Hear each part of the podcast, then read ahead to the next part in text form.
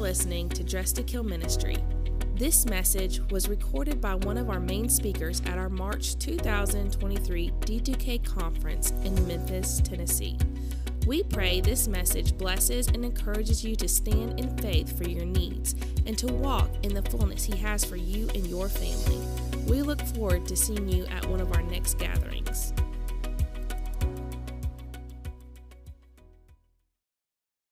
Dropped into my spirit, I couldn't get away from it. Amen was the dream. Amen. We know that Elvis had that comeback special. Amen. If I can dream. Amen. If I can dream. This is what the Lord gave me as a title. Amen. To retrieve the dream. Amen.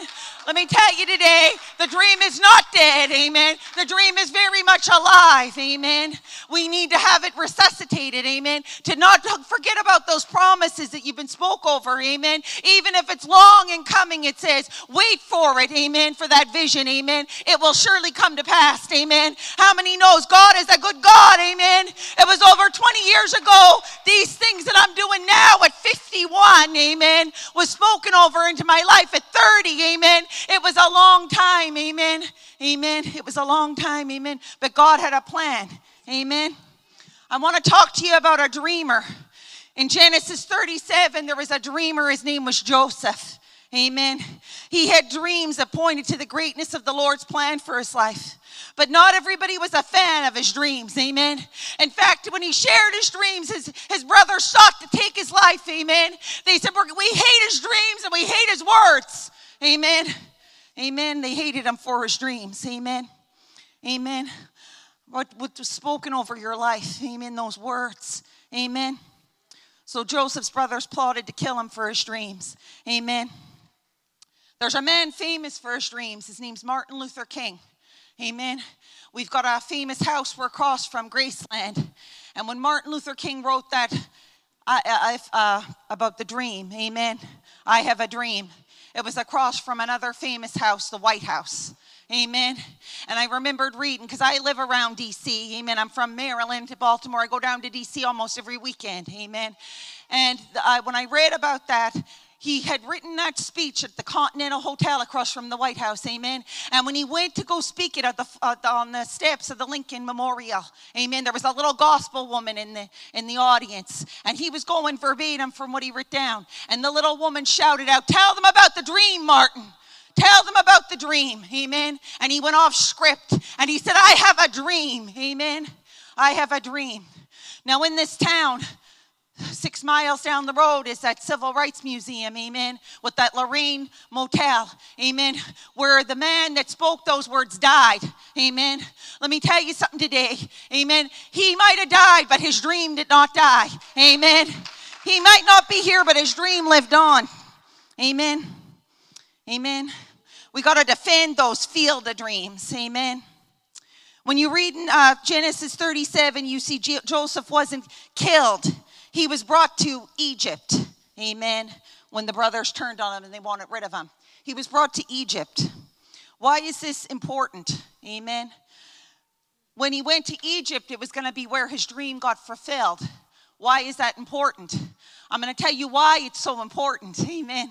Because we're now we're in Memphis, Tennessee. Amen. Guess where it gets its name? It gets its name from another place, Memphis, Egypt. Amen. Amen. You have come to the palace, amen, like Marianne said, for such a time as this, amen. You are in the very place, amen, that God is going to fulfill those dreams, amen, that's been in your heart. Amen. Amen. Egypt. Amen. Another town that was famous for its great river, amen, Egypt, amen. It says in Hosea 9 6, Egypt, Egypt shall gather them up, and Memphis shall bury them. There are things that are going to have to happen to live out our dreams, amen. There is things that are going to have to die, amen, and are buried, amen. They need to die, amen. This flesh needs to be put to death, amen. Those grudges need to be put to death, amen. There is things that need to happen, amen, for the dream to live. Amen. Amen. Thank you, Jesus. Amen. Thank you, Jesus. I loved Marianne brought the girls up. I had forgotten about little, Mary Smith sharing with me that she had a dream. Amen. I had forgotten until Marianne lined her up and reminded me. Amen. Sometimes the, the dream is long, it's drug out.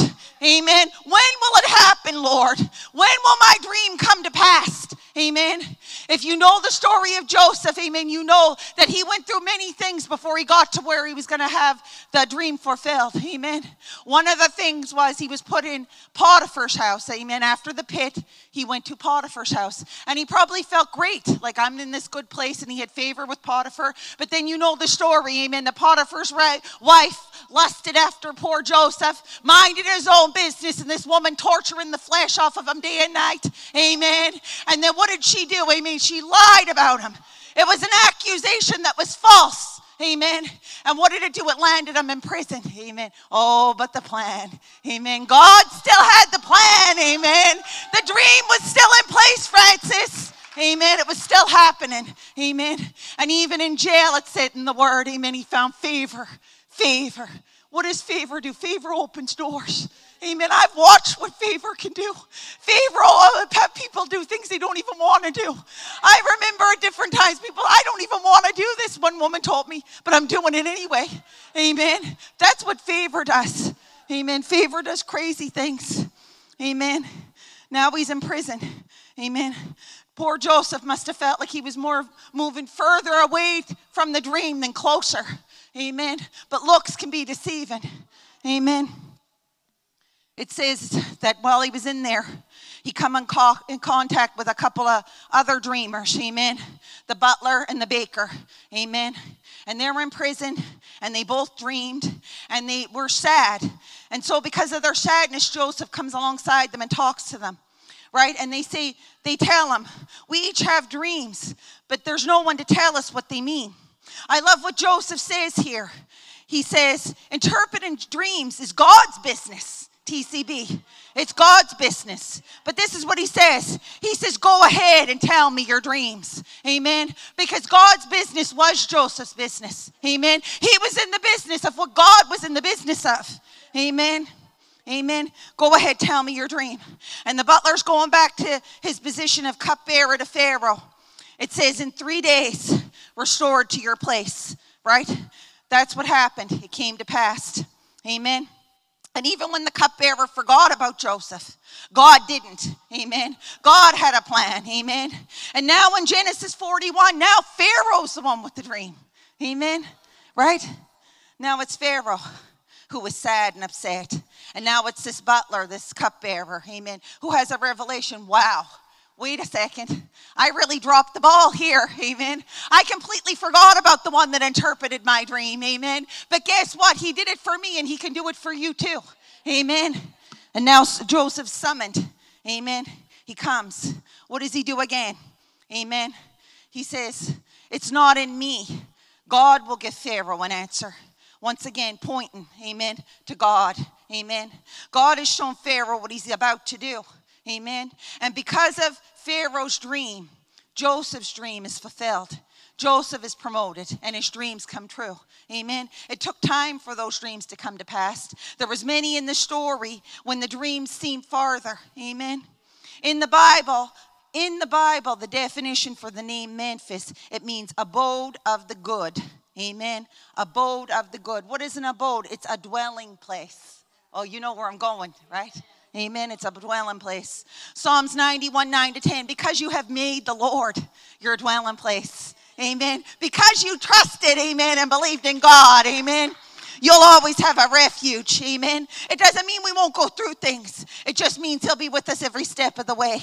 Amen. I loved it when I was reading about that, that God needs to be our fixed address. Amen.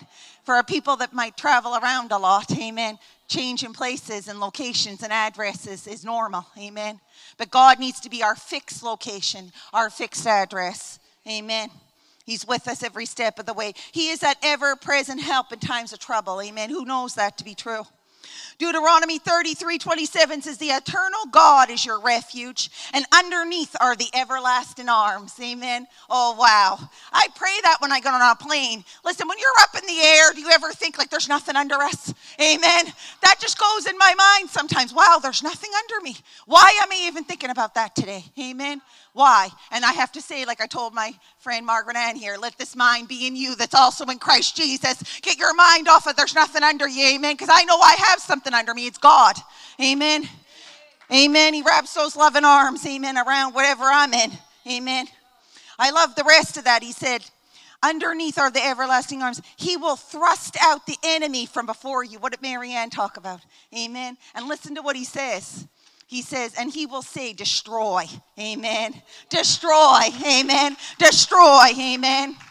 Those everlasting arms that hold us up, that don't drop us. Amen. He carries us through just like he did for Joseph. Amen. I think it's very important to point out that Joseph dreams were fulfilled because he helped other people figure out their dreams. Amen. When you're going through things, amen, the last thing on earth you want to do is think about anyone else. Amen. It's all about you. Amen. I'm going through this nightmare and I can't believe it. And if they call me, I'm going to not answer. Amen. And I don't even want to go to church. I really would like to hide. Amen. I don't want to be around anybody. Amen. I'm so fixated on my own problems. Amen. Amen. But that's not God. Amen.